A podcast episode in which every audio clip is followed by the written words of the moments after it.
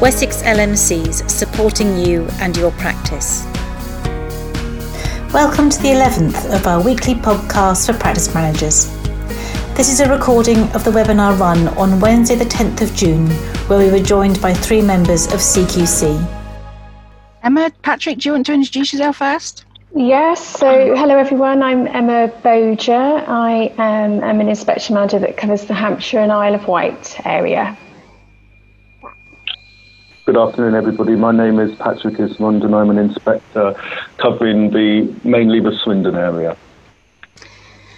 Good afternoon, and my name is Nicola Cliff, and I'm an inspection manager for CQC, but I cover um, Swindon, Wiltshire area. Uh, my colleague Tiffany Joby, who's the inspection manager for Dorset, isn't able to join today, um, but we're covering uh, all areas between um, Emma and I and Patrick. So, um, and we welcome any questions that you uh, would like to ask. If we can't answer them right now, then we will take them away as well um, to um, get answers for you. But the whole purpose of today is really to share um, the information around the emergency support framework and also hopefully allay some of the fears that um, or worries or concerns or you know anything else that you may have around that process. We will talk about the process itself, and we'll also give you all an indication of the numbers of practices that we are going to be having those initial conversations with later. Which again, I think you'll be surprised at how relatively low those numbers are. But if I start first. Um, Emma, if you want to introduce mm-hmm. the process, if that's okay, and then um, Patrick and I will chip in as and when uh, we may need to. Is that okay with you? Yeah, please do. So, um, okay, so I'll, I'll just go give some general um, overview of what the support framework is um, setting out to do. So, you'll all be aware that we've ceased routine inspections. Um, that said, we are still inspecting where there is absolute urgency, but the numbers of those inspections are tiny. I think there's been 10 nationally across all three inspection directorates. Um, so while we are still able to inspect for the vast majority of practices, those routine inspections that perhaps some of you might have expected have been paused. Um, so CQC still um, has a regulatory function to fulfil. Where we can't inspect, we need to be a bit smarter in the ways that we um, uh, achieve that. And the support framework is really trying to fundamentally and foremostly support practices in terms of um, how they are coping and managing through this pandemic.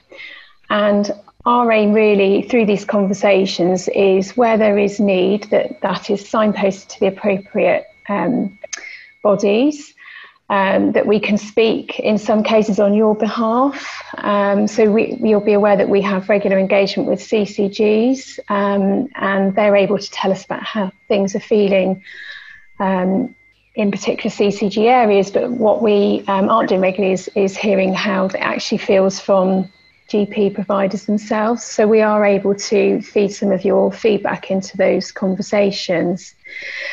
Um, we're also really keen to hear about some of the innovation that you know all of you have dramatically changed the way that you're working during this this pandemic, um, and it's important that that's recognised and given due credit. So the actual process of the support framework, it's based on um, a number of factors. There is some brief information about it on our website, which I'll, I'll go through very briefly, but um, it's a risk-based tool. So it will look at obviously um, perhaps what your current rating is and what your current non-compliance status is. It will look at time since last inspection. Um, it will look at your history of compliance. So, have you been um, a good provider for a long period of time? Um, and it will also look at, we've got 110 different GP indicators which feed into um, a risk based model which has been developed alongside KPMG. It was developed at PACE.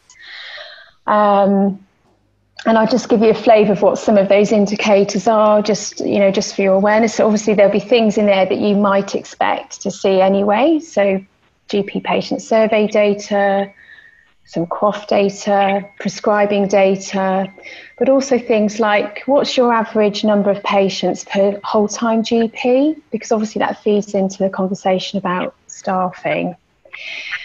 So this, all of these different bits of information are put into the uh, the risk model, and it will come up with four um, different category categories of risk, starting from very high risk down to low, and then it's the inspector's um, uh, assessment of whether. So what I would say is that that those indicators, that data, that assessment of risk is just the starting point for the conversation. So the inspector will often know um, the context behind some of those data figures, and they will be able to make a judgment about whether or not they actually agree that the practice is high risk.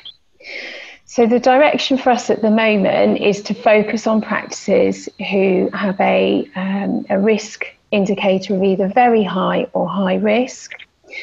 And uh, that's our starting point. We can give you an, an indication of the numbers uh, in a moment, but what I will reiterate is that the inspector can choose to override uh, if they feel that a call with um, a practice is not warranted or perhaps would be unhelpful. So if I, if I just give you an idea of the numbers that we're talking about in Hampshire and Isle of Wight. So across um, the whole area for Hampshire and Isle of Wight, 17 practices would fall into the category of high risk or very high risk. Some of those we've been able to override for very straightforward reasons. So perhaps if you've um, if you've chosen not to operate, you know, perhaps you're not operating at all. You know, you, have consolidated resources across a PCN, for example, and we know that a provider isn't actually delivering services um, at the moment. Then obviously the questions within the tool are not really relevant or helpful to you. So that's an example of where the inspector knowledge um, really overrides what the risk tool is saying. So that's a little bit about the, the tool. In terms of what the process is, so um, if you were one of those 17 practices and um, you know you were approached to have a, these conversations. Um, so you'll know that the questions are already publicised on the website, and I'm just to you'll look at them and you'll think I'm not you know not quite sure maybe if they are um, perhaps necessarily as relevant for, for general practices, perhaps other sectors, but the questions are the same across all three inspection sectors. So they're exactly the same for hospitals um, and adult social care as well. So your inspector will make contact to um, try and arrange the call, and that can be done at a time that is flexible to you. So there's no time frames that are bound to this. So you know you would agree a mutually convenient time, and it's likely that the, the call would take place via Microsoft Teams. Um, and then at the conclusion of that conversation, um, the inspector gives you a summary of what's been discussed and how um, you know how uh, the practice is is coping. Um, and I can share a little bit of information with you. So we've we've conducted nationally 48 calls so far across across um, primary medical services, a far higher proportion in adult social care because they started a couple of weeks earlier than that. Um, and we've been able to capture some really good bits of innovation um, from those conversations. So I'm just going to pause there because I'm aware there's a few questions coming up, and also Nicola, you might want to share um, yes, yeah. the numbers for your areas.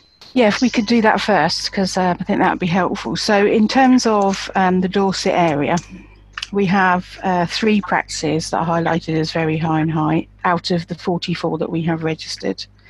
In Wiltshire, we have um, four either high or very high, and that's four out of 45. In Swindon, we have four, and that's four out of 21 practices. And in Bath and North East Somerset, we have uh, three, sorry, that um, is out of 25 practices. So as you can see, the numbers are very low, and the same applies to uh, what Emma said before around some of those being deferred for a number of reasons. For so, for example, um, in the Swindon area, there are two practices that have been recently inspected that are under the trust. Um, and because we've recently inspected and we're in constant discussions with them, um, there's possibly a likelihood that we, we we may choose to defer those inspections because we're having those conversations. We know what's going on on the ground with those practices, and so therefore we don't need to undertake the um, support framework call. So there's another example of why. Um, even though we've been highlighted with these numbers, we may or may not choose to, to go forward with a review for those those practices perhaps we need to. Oh, so somebody just said, sorry, I missed how many in Wiltshire. It was four out of 45. Do we want to cover some of the other questions? I think somebody asked how many, 17 out of how many. So for Hampshire and Isle of Wight, it's out of uh, 220.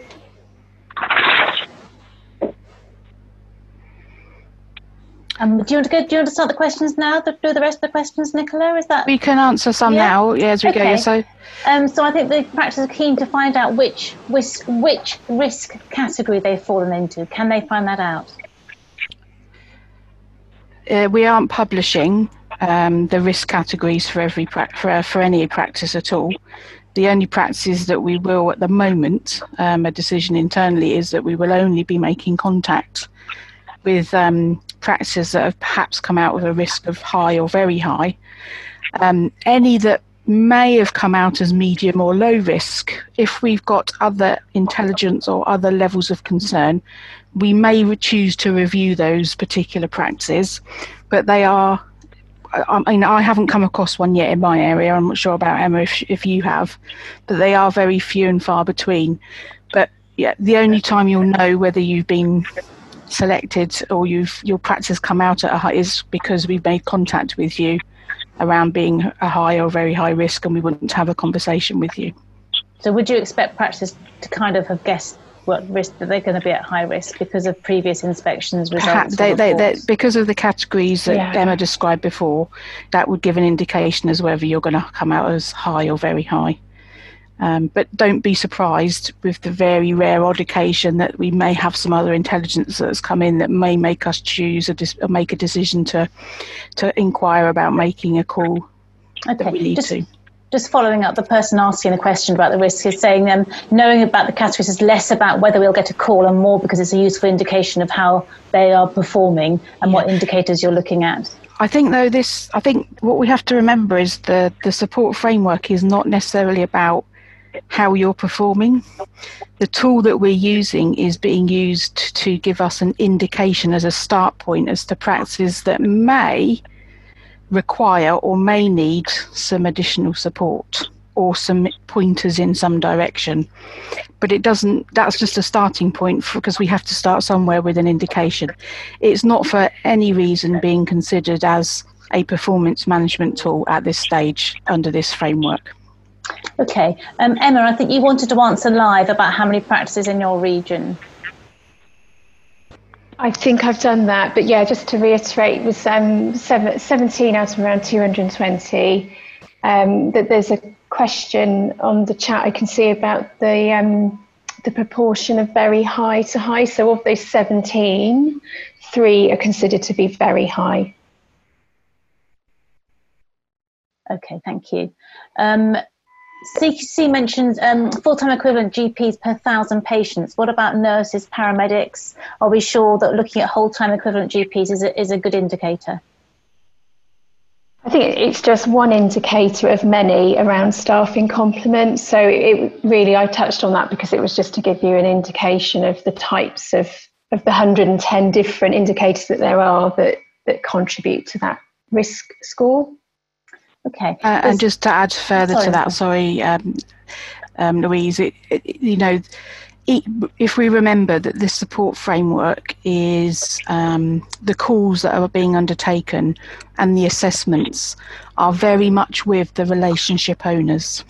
And in most cases, the people that have the relationship owner um, uh, relationship with their practice, they will understand um, that actually within a model of practice in some areas there may be or there is now uh, GPs are not the only resource that see patients, and so they will understand that. So that might be an indicator that flags up, but actually the, the inspector can say to them to themselves, actually, I know in that practice there are other clinicians supporting G, um, patients, consultations, etc. And and you know in terms of a positive factor.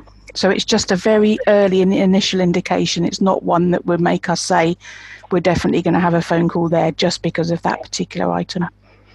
Okay, there's obviously a little bit of anxiety about the categories. Um, the practice is saying surely it would be helpful to know which category we're in because it, there's so much work to do before the phone calls. It would just be helpful to know if you're likely to get one. Otherwise, it's that a lot of work that you're doing unnecessarily. Yeah. I think it might be helpful um, when Emma describes the process and the phone call, and if everybody hasn't seen the types of questions the types of questions that we're asking predominantly are solely about COVID 19 and the management of that in your practice. And it's questions that, you know, most of the time you're there, there it won't require a significant amount of prepare, preparation for, like you may have experienced in the annual regulatory review process. Um, I'm correct in saying that, Emma, aren't I? Yes, you are. Yeah. I mean, I can give you, um, you know, I can give you an example question um, if that would be helpful. So, the the um, the areas that the the call focuses on, there are four areas. Um, so we look at um, systems and processes, um, safeguarding and abuse, uh, safe care and treatment, and staffing. So those are the four areas. And then, you know, if, if I pick an example question, um, so under um, staffing arrangements, there are only two questions. One is, were there enough suitable staff to provide safe care and treatment? Um, and the other is around um, having realistic and workable plans for managing staffing levels. Um, so I think those are the answers that I would imagine um, you know, just taking those as an example, that you would have readily available. And it's certainly not the intention that there's a huge amount of preparation uh, and work needed to support those those conversations. But you know, please tell me if if I'm wrong in that assumption the, the other thing to bear in mind, and I'm not sure if everybody's seen them, but we will most certainly send the link. I think Carol, we may have already shared it with yeah. you. But is that the, all of the questions that we will be asking are on the website, and so to uh, if you have a look at some of those questions, I think you'll uh, maybe then have an understanding that there isn't a degree of a huge amount of preparation or you know for you to collate lots of information and we certainly and, and apart from in very, very extreme cases, we certainly will not be asking for any information from practices other than their verbal update on that phone call. And we won't be just phoning you up out of the blue to ask the questions either. We'll phone you up and we'll agree a time. So that allows you, you know, some consideration time to, to think about some of the answers anyway, if, if they're not necessarily there on the tip of your tongue at that time. Nicola, is yes a sufficient answer, or do you need evidence? Um, I we're, think, yeah. Go on, Emma. So we're, we're not we're not asking for any um, additional evidence to support, um, you know, the, the, the, questions. It is meant to be a conversation. Yeah. Um, I'll go back to, you know, one of the things I think I said first was about we want to capture innovation and make sure that is shared. So where you have worked really hard in PCNs to completely changed the way that you've been working or changed to hot and cold sites and so on. That's really important to learn about. And you know, the massive uptake of virtual appointments um, that have been offered. That's all really important innovation that shows how primary care has really risen to the challenge of, of the pandemic. And we also want to hear about the barriers that have um, stopped you being able to, to make those changes in, a, in an easy and streamlined way as well. So we're not asking for bits of evidence to support. Yeah. I think um, what, I'm just looking at the question further down about um, you know us missing the point. Um, I understand that practices will be anxious and want to know where they are in a category because um, as a regulator in the past we have used intelligence um, which we have used to assess whether we make a decision to consider inspection or not as a regulator and to support improvement, etc. However, um, and this is where the challenge is and challenge comes, is that this support framework is about a, the regulator supporting the health and social care system and not collecting evidence unless in a really extreme or a high risk has been identified to be using that to either rate you know um, store evidence use that to make a decision about future regulation and inspection. It's purely an assessment of the process where you are with a couple of intentions which aren't reg- necessarily us taking a regulatory approach but it's to collate that information to either, if we identify in a specific area that there are certain practices that, for example, um, um, say um, there was a particular focus on COVID that, that was really struggling with, and I don't want to use the one PPE because obviously that, that that's still a struggle for some areas depending on where you are in the country. But if that's something that is a flavour that's coming out across a specific area, that this is something that we will be flagging up to our national other colleagues in other organisations. To whilst you may be doing that in other ways, we also will be doing that to highlight and make improvements and get things put in place um, where we can. And so it's going to be the, the information we're using for the actual assessment tool is for a very different purpose this time which I'd like to try and reiterate. But I understand from your perspectives as practices that that's going to be difficult for you to perhaps either even accept as we are the regulator. I think there's just a concern about the intelligence tool that in the past didn't actually work particularly well. Yeah. So how do we know what you're using now and how do we know what how that's indicating where you are as a as your rating. Um, and if we knew more about that, then it, and what our rating was, we might help us understand the tool and respect the evidence the tool's giving you. Yeah, but the the information is purely identifying a, that, that that a practice may need help. So if we're and, and some of that information and intelligence is weighted. So for example, if we'd undertaken an ARR in um, conversation with you and converted um, that annual regulatory review in the previous financial year and converted that to an inspection and we hadn't undertaken that, or you were rated as inadequate or requires improvement, that would have a significantly more higher uh, weighting that would push up push you up into one of those very high or high categories. Whereas some of the other data that we know that sometimes there's some irregularities with, and also, um, you know, the GP per thousand, as the example Emma gave, that that actually um, has a lower weighting, and we're not using it to assess whether you're a good, bad, or indifferent practice. We're using it to as a a point in time to try and assess actually would that practice require some support and should we have a conversation with them based on what we know.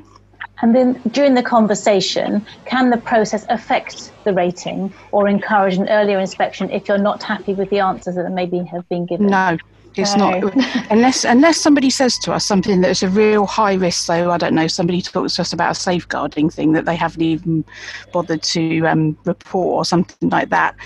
We, you know, we're not going to be using this from a regulatory perspective you know, at, you know, it's going to be extremely rare where that's happened. It's just an open conversation to look at: are there any areas that you may need some help or support with? And what sort of that question there, Louise? Mm. Um, so, so, so, are we looking here at a completely separate process to the regulatory process? So, whatever you discover during this support framework um, that is not going to be used later on when the inspections are reintroduced, or could they be?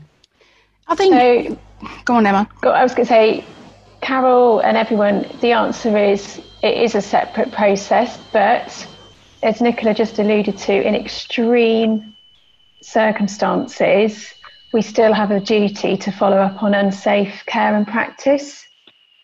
Uh, and so, if there was something um, disclosed as part of those calls. And I, am really struggling to Im- imagine um, something that, you know, so severe that would trigger that, then obviously we've got a duty to use that information and look at that from a regulatory point of view. But in terms of informing future inspections or ratings and so on, it is a separate process. It is meant to be about supporting the system. I think it might be helpful maybe if you give us some examples of how you've supported practices when they've mentioned something that they're struggling with.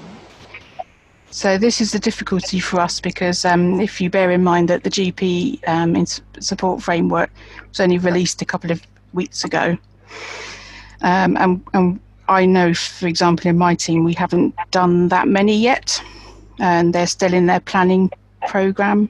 Um, so it's difficult for me to answer that personally. But do you have a list of have...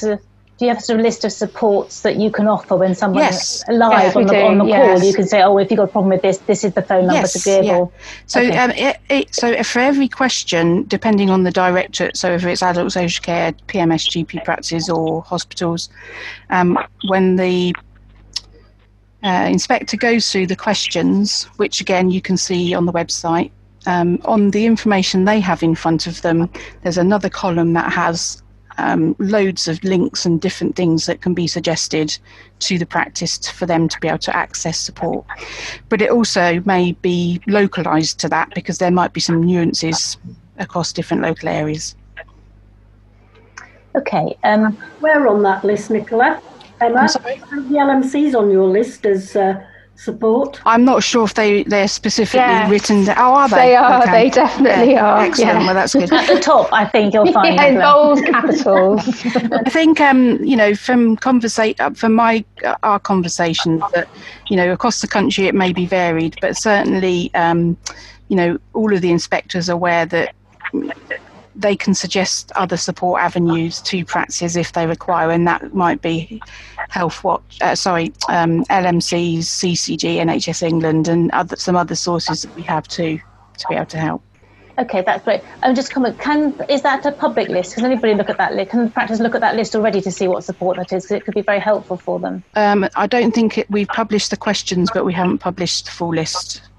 Um, we could take that away and see if there's a, a, reason why that couldn't be. I can ask that question, but at the minute it's not publicly available.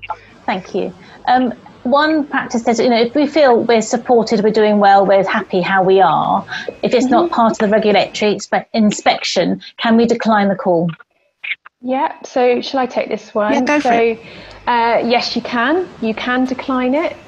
Um, but uh, what I would encourage you to think about is actually, if you do have one of these conversations, it's contributing to the wider understanding of how systems have coped or not coped, um, depending on where you are during the pandemic. So, yes, you're not obliged to have this conversation, it's not a regulatory function, but I would really hope that people would feel able and um, I would encourage you to take part in them. Okay, just a comment on timing. Obviously, we're a few months into COVID now. Is it a little bit late Nicola, I don't know whether you want to Yeah, so I, I, I understand where you're coming from with that because yes, yes, we could have put it in place, but I think there's a fine balance to be to be sought. And at the very beginning, if we'd have started to try and introduce these calls, then I think some practices, you know, they're they're finding the process stressful now, and we are, you know, we we are aware of what. Um, is coming at us in terms of knowing you know what's going to happen the flow of patients you know um, and everything else is kind of set up around us. Whereas if we'd introduced this at the very start when we were all trying to put new things in place i think that might have been probably another thing that tipped people over the edge. So we have been trying to think about that balance. But also is introducing it at a moment in time where we, as Emma suggested and we talked about, collating that information to give a bigger picture across the country. Um, we needed to allow some time to pass so that people have had that experience and can share with us the things that were good, bad, or indifferent. Okay, and I think this sort of comes to the end of the questions there. Carol, did you want to ask anything or comment in any way? Um, no, not, not really. Um, I, I, would say, and I don't know if Nigel's going to kill me for saying this, but we, you know, um, the GPC has been looking at whether or not it's mandatory to do the calls, and actually they are they are supportive of them going ahead. Um, in terms of you know getting a picture, as you say, national picture on what support's available and how different areas are, are managing. I personally think you've given some reassurance. Um, once you've left the call, I'm sure I'll get the truth. Um, um, and if we do get any more questions that, that haven't occurred to people, um, then we will um, come back to you afterwards. Um, just for everybody to know, um, uh, Nicola, Emma, and Patrick have agreed to answer any questions for us on our FAQs. I would say that the questions that, that are being asked about COVID, they are on our website under COVID 19 and it's got CQC next to it. So if you want a, a, a quick look rather than fall through CQC's website, it is there. But um, can I just say thank you to Nicola, Emma, and Patrick for joining us, and um, we will keep in touch. Obviously, um, practices will let us know if if they've they've got any um, problems arising from any of the calls and things, and we will feed that back to you so that um, you know you you are getting information from the ground. Okay. Yeah, thank you for the opportunity, everyone, and um, uh, and we'll come back to you short with, with questions as quickly as we can. Thank you ever so much. Thanks, Nicola. Thanks very much. Thank okay. Bye. Bye. Bye. Thanks. Bye. Thanks for joining us, Nigel. Pleasure as always. We've uh, we have um, we assumed right at the very beginning and announced that you would no doubt be talking about antibody testing as one of your um, bits to cover. So, I mean, uh, and I don't know if there's anything else you wanted to talk about, the general picture. Are those your CQC questions, or is that just? No, I was just, I was just very impressed how well behaved all the practice managers were with all the questions. Very, uh, of course. I think you gave the gave CQC a very easy ride. Not that I expected you to be new. Well, that's fine. Everybody, they're our guests, and you always say to us, "We must treat nicely." I don't think you should be rude to people. You know that I don't think you should be rude to people. I'm not.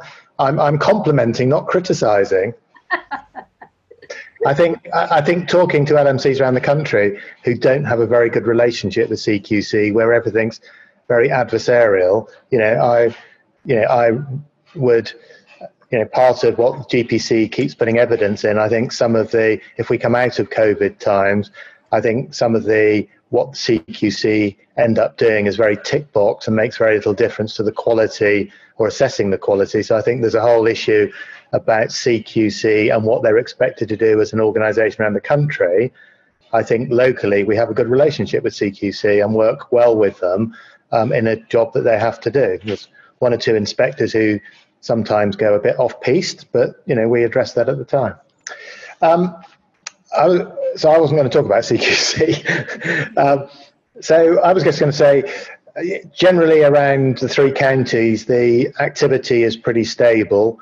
Um, the admissions to hospital, ventilated patients, people on critical care has fallen.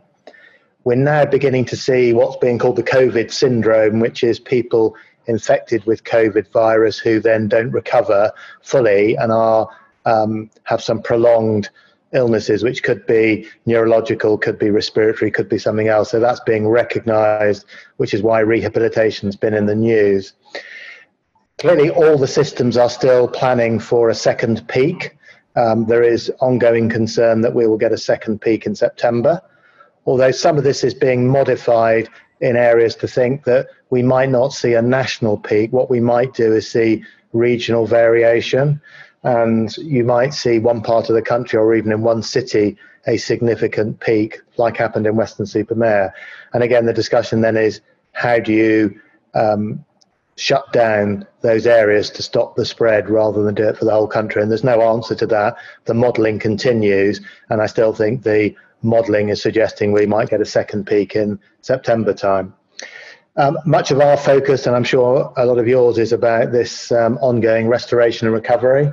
So, you know, as the need for hot sites diminishes, how do you um, not get rid of them, but you can um, mothball them or reduce them to the level of activity that's needed, and then returning to making use of um, the remote consultations, the video consultations, um, video conferencing, and keeping face to face to a minimum. So I know all practices are working on that at the moment, and there is an expectation that we get back up to full capacity. But we keep having to remind people that um, doing video consultations isn't quicker than face to face. And if you're having to organize all that, and particularly when you can't examine people, you need to take a much longer and more detailed history. So, this idea that we could just get back to normal work is, uh, is a misnomer to say the least. The bit about hot sites is we, I mean, we've proven once that we can step them up pretty quickly. So we've learned a lot of lessons. And again, stepping them down doesn't particularly worry me because I think having had a practice at doing it, if we needed to and we suspend other work and get that going, then we could do that. Clearly, there are things like cervical screening coming back online, the immunisations they don't want to miss, and then there's a small issue of shielded and care home patients, which each system is managing in a different way, but generally finding solutions to those challenges. What probably gives me greater concern at the moment, and although you know recognise as practice managers you're doing a huge amount of work to try and keep your practice activity continuing um, with the challenges that you have, but the hospitals are re-gearing up to doing routine work, but their waiting lists are getting longer and longer. They're having to take beds out, so they're losing a third of their beds so that they can have social distancing in their wards. So that means even the ongoing activity will probably cope with some of the cancer work and some of the emergency stuff, but there isn't a lot of capacity for elective stuff. When they also then start doing outpatients and they're running at outpatients at a third of the normal capacity, the concern I have and many others have is the the way they might deal with that is push more work into general practice. And we've already had examples of um, areas sort of writing saying, oh, we've spoken to this person on the phone or video consulted them from the hospital. We need these following tests. Please, could you sort them out? So we've got to be really careful that we monitor that. And I'd just ask you to speak to your GPs to say if they notice that's beginning to happen, not only to push back, but let us know. Um, COVID vaccination is going well. Um, they're now well into the second phase and they're recruiting people in Southampton up to the age of 70.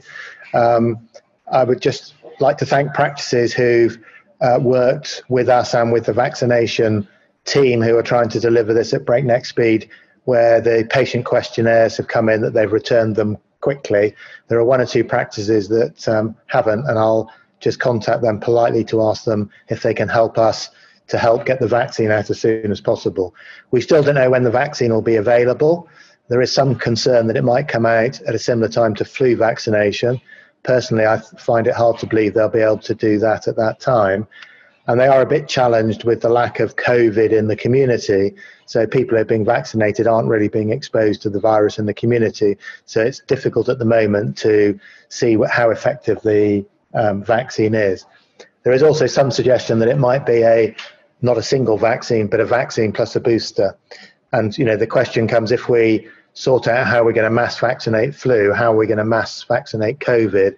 And I would politely suggest that the there's only one uh, organisation that's able to deliver mass vaccination at speed, and that unfortunately is something called general practice. But you know, more of that will come later if that's how the government decide to do it. Um, the other bit we're dealing with at the moment is um, there's lots of regional groups been set up and looking at where we are now. And there's sort of three questions, which is what is it that you're doing now you want to keep? So that what transformation has happened? What is it that you've stopped doing that you want to return? And what is it that we'd like to lose or not come back? And I was asked recently at a regional meeting, what is the one thing I'd like to see continue? And my answer was the permissive nature of just being allowed to get on with it without the bureaucracy and the barriers that are put in our way. There are many other things I want, but I would quite like um, the sort of hand of NHS England not to descend and stop us doing what uh, we want to get on and do.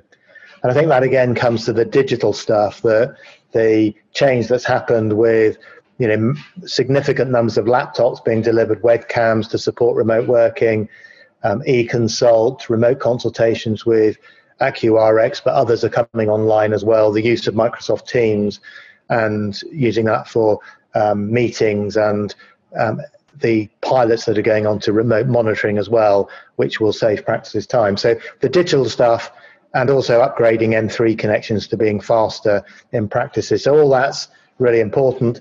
And then moving on to the workforce about how do we expand the workforce? How do we capitalize on the people who've made themselves available and make, make that useful for them and for us? And also using the funding for PCNs to expand the workforce. So that's most of it. Then we come on to the little issue of antibody testing.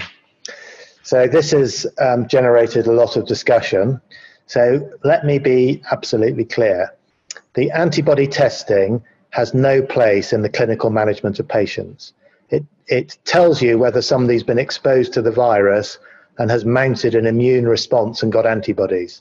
It does not tell you whether that person is immune from a future infection. That answer we don't know and won't know for some time. So you cannot use this as an individual to say, oh, it's really interesting. I'm now immune to COVID. I can change my behavior. I don't need to wear PPE. I can go out where I want. I don't need to socially distance because I'm not at risk. That is extremely dangerous. And that is the downside and the negative side.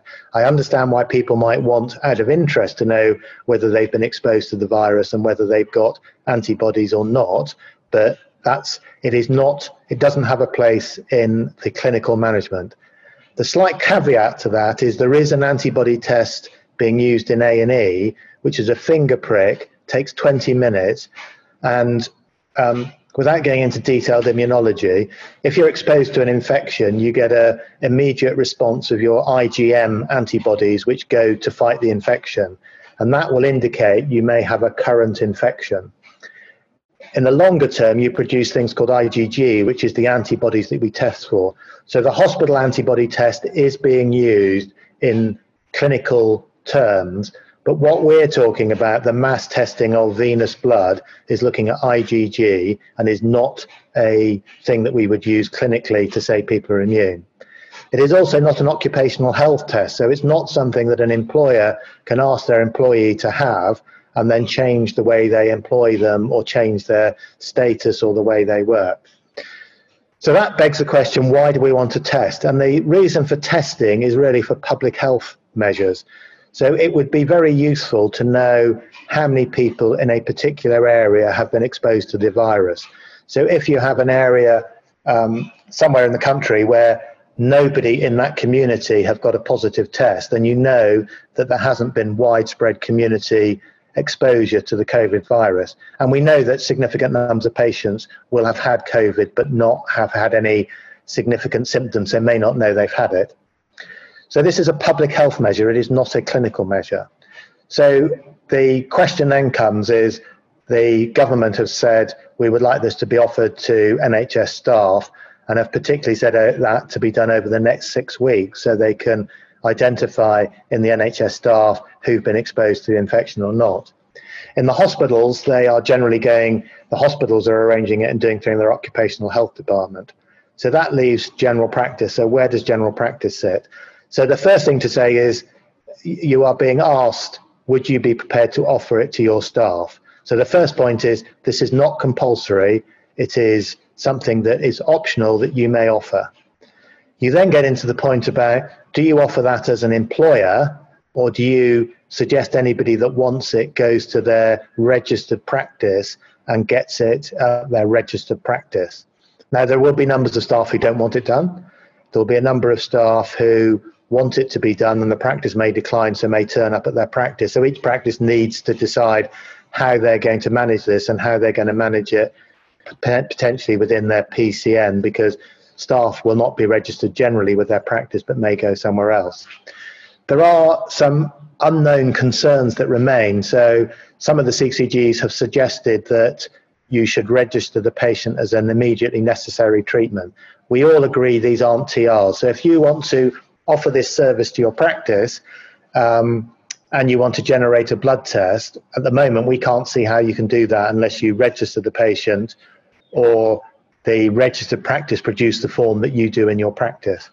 But if you're going to do it as an immediately necessary treatment, that doesn't actually fall within the regulations that um, are set out for the NHS. The discussion I've had with some of the, well, with one of the CCG or some of the CCGs today is that, of course, COVID eh, and the COVID Act puts us in different times, and the CCG are asking people to do this, and there are um, other examples where we're not following the regulations at the moment because COVID has overtaken it. So, you know, very much this will be left up to practices to decide. There is still ongoing discussion in the government uh, and NHS England. In an ideal world, they'd have come out and commissioned a service and said, you know, we want X or Y to provide this, and this is the contract. This is that's not how it is. So we're we're sort of left in this um, area of uncertainty. So you know, practices will have to make an individual decision whether they're prepared to offer it for their staff. And if you are going to do that, they don't want all the tests done immediately. They want it done over a six week period. So they want you to stagger doing it. Or if you're declining it, um, it's probably worth the practice managers talking to their other practice managers to see whether people are happy to do it on their own patients or not, um, and how they're going to work that out because there's no one size going to fit all. Um, I think um, that's probably all I'm going to say, and um, I'm happy to answer any questions. There's just a couple there, Nigel. Thank you. Um, so West Hampshire CCG yesterday asked all the practices to test their own staff. Yeah, so that's um, a conversation I've been having with West Hampshire today. So I think that the same the same ask will be there um, but they're looking at the guidance they put out and the, and, and the information we put out. But it will be optional. It's not. It you know everybody has agreed, including the CCGs, that this is not compulsory for you to offer this to your staff. It's an option. In some places, so I've been in contact with people in Birmingham, Liverpool, Sheffield to see what everybody else is doing and trying to learn is there an easier way of doing that. For example, in Birmingham, they've suggested everybody goes to the hospital to have their blood test personally, I can't see the sense in sending lots of lots of our staff into hospitals where there is COVID available um, and the risk of infecting them. I just think that's not something I would recommend, and it's not on offer to us at the moment. None of the hospitals have agreed to do it. But they, the discussions haven't finished about antibody testing; they are continuing. Okay, Northants also have asked um, practices to test their own staff just mm. for information. Um, is there a deadline when practices need to decide whether to offer to staff?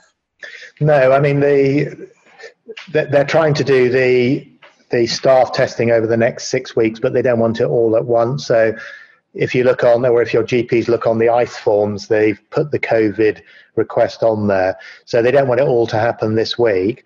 The CCGs were put under quite a lot of pressure nationally to come back with um, what they were doing to deliver it. But I understand that that pressure has somewhat um, come off a bit um, while there is still some discussions going on nationally. So if practices wish to go ahead and do it and offer that to their staff, and I can understand why they would, then they can go ahead and do it, but just don't do everybody in the same weeks. Stagger it over the next three or four weeks. Okay, and just um, of a question on we've been asked to do some pre-admission COVID tests for areas by the hospitals. So yeah, very happy to do that. Where's the contract? Where's the funding for it? So, so should the practices be doing it? No. So it's part of the hospital. I mean, we, I've had some discussions in Southampton who are worried about you know elderly patients coming up to the hospital to have a blood test in a taxi and going back. And I said, you know, I think that that is you know not good for the patient, and we shouldn't be doing that. In which case, if they want that done in general practice, then they need to contract to do it or arrange to do it at a community clinic or somewhere else. The hospital and the commissioners can, I mean, to my mind, that's part of what the COVID fund is there for. This is, and I can see why they want people tested a week to 10 days before they go in and then to self isolate so we reduce the risk of the spread of infection. And dragging people up to the hospital and exposing the risk doesn't seem sensible to me. But just pu- pushing work into general practice and saying general practice will push it up, unless um, all the practice managers on this call have got loads of capacity and they've got nurses and HCA sitting around with their feet up drinking coffee with not a lot to do, then I would suggest uh, if they want that, we need to be clear what, what they want offered um, and what the contract is to deliver it. Okay, just a final one because you just mentioned that one there, just Nigel. Um, any extension for COVID funding to remain? Um, any extension of the funding? Well, I mean, the, the challenge has been that the there was talk of a GP national COVID fund, which still hasn't been agreed and published. So there is ongoing discussion between the GPC, NHS England, the Department of Health, and HM Treasury, and it just hasn't been signed off. And I think it, we're, we're just waiting for, you know, what we've discussed uh, with many of the CCGs is there is, you know, where we've got to at the moment is practices were asked to divert their um, all their resources to managing COVID. We've now come to okay, there's not as much COVID around as was expected, so restart all your services. We're going to re- reach a point in the not too distant future that practices will reach capacity, and then there's COVID work that will then be seen as above and beyond. So my argument to region and nationally is there is a point where you know if we're asked to work for a weekend to try and cope with the COVID, and that has been funded before. But if you look at some of the ongoing work with hot sites and doing more for shielding, um, and the care home stuff, then we need to identify what is additionality.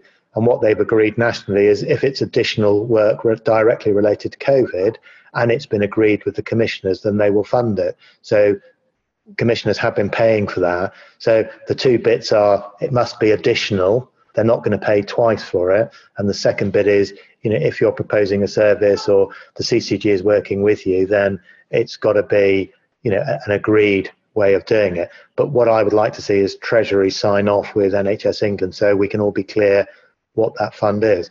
Because I think although you know we've worked for the last eight weeks delivering what we were expected to, and I think practices have done phenomenally well, as I've said um, on several occasions. And I think practice managers have often not got enough credit for the work of trying to organise these GPs. They're not always the easiest people.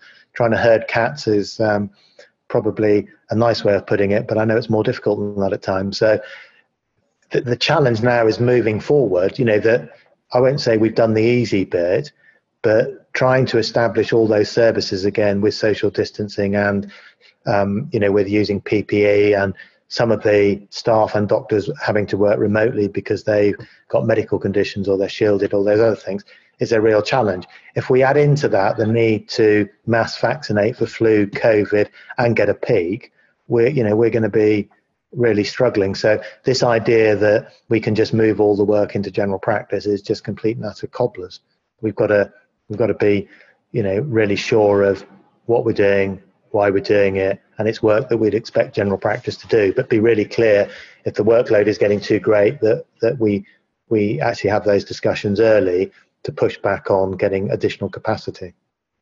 Thanks, Nigel. I'm just conscious of time. So, Carol, um, if I just come to you next to give your um, overview, please. And I know there's quite a lot of questions coming in. If we don't get them to them today, we will certainly put them on the FAQs. Okay, I'll be very, very brief then. Um, um, I think one of the things that people keep asking us is about QOF funding, and I think it's quite important to, to make that clear. So at the moment, um, the calculations have been done, and the idea is, as you all know, if your um, funding for 1819 was higher than what you've achieved for 1920, given that you stopped quite early um, because of lockdown, etc., then you should get your 1819 funding. And I would say that that it has been recognised that the prevalence um, is different in 1920. That's been taken into account, as has the fact that the QOF point is is uh, worth a bit more. So all those calculations have been done. You will get the higher of the two, but we also understand there's a little caveat that if for whatever reason your funding jumps up by quite a large amount, something around 30 points, there may well be a discussion to be had um, between you and the C- CCG.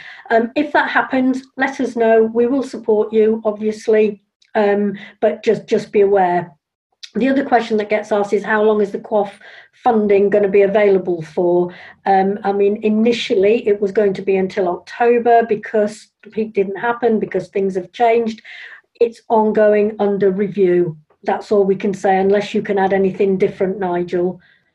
Yeah, I think it's still what what what NHS England have said is if you have capacity, please don't ignore long-term condition management. Do what you can and and do as much as you can using video consult or remote. So the idea that things in the past had to be face to face, that's gone out of the window. So they are still planning to reintroduce in October. But if we get a second wave or it becomes difficult, then that may well change. So, you know, my advice to practices is is um, they never said QOF was um, disbanded or totally you know, stopped. What they said is focused your effort on um, COVID, and we'll take account of that. So my advice is, you know, talk to the GPs about long-term com- management, long-term condition management, and you know, work with that and record record with it, because there is quite a lot of concern. The the unintended consequence of COVID is that we might get lots of people who are adversely affected medically after this because people have ignored their cancer or or other things. There's a concern that um, there's an expectation we'll do 12 months work in nine months, um, having lost three months of QOF. Yeah. Okay, so we're moving on to. Um, anybody know if Microsoft Teams was for three months? Um, it was initially. It was initially. That's being discussed as part of the Office 365 offers throughout the NHS. There's been quite significant lobbying to say if you really want us to work remotely and do all the things, we need Microsoft Teams. So I would be pretty hopeful that it, the contract will continue. I also think you know we've got Microsoft Teams in the office. Um, our functionality is much greater than the NHS Teams, um, which I've watched my wife slightly struggle with. Um, and I think as we go forward, they're going to turn on some of the more functionality. So I would hope that will continue. That also, as well, um, because we know AccuRx at the moment is actually free. Uh, there's ex- there's an expectation there'll be a cost to that going forward, uh, and actually the signs are quite good that that will continue too. And actually, with AccuRx, there may be a bit that some of it is free, but if you want any of the add-ons that make the functionality better, that's what will cost. So again, what we want is the full functioning version with all the bells and whistles, but we'll we'll wait and see. Um, Carol, should we, if we're able to do some QoF work, should we be working to new QoF for this year? And just to clarify, does it mean you get penalised for doing well in QoF for 19, 19, 20? There's obviously just a little bit of anxiety about that. So you should you should do the QoF work if you can this year, the new the new QoF QoF work, but you shouldn't get penalised for last year if you did well last year. I mean, everybody's in the same boat. They, I mean, I'll reiterate the message, which is please don't get your GPs to sit back and say, oh, QoF's no, not important anymore. We don't need to do anything. Okay, we've just got a, just an HR issue, which we haven't had much HR um, recently. If staff are told they can return to work on the 30th of June and we cannot accommodate them in their current role, which is clinical, what can we do with them if there's nothing they can do within the practice due to lack of space and they are unable to work from home? It'd be helpful if, if the person who's asked that could give us what they believe the scenario is. Because if you accommodated them before, why can't you accommodate them now? Um, if we are looking still at doing some remote working and some different things, and, and I think people have started to use premises in lots of different ways.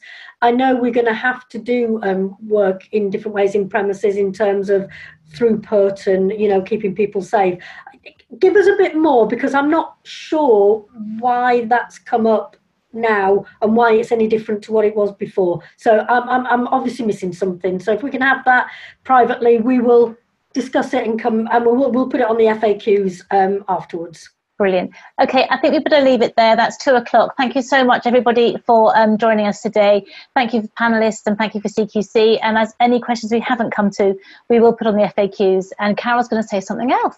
Only, only that I want to give you the heads up that on the 24th of June, that is going to be a clinical um, webinar. So it won't be the practice manager one, it'll be one of Nigel's famous ones with all his wonderful speakers. So we won't be doing um, a PM webinar that particular week, but do feel free to join in with the, the clinical one because there's always some stuff that comes up you need. And we will be um, here in the same place this time next week on the 17th. We will. Yeah. Thanks very much, everybody. We'll speak to you soon. Wessex LMCs supporting you and your practice.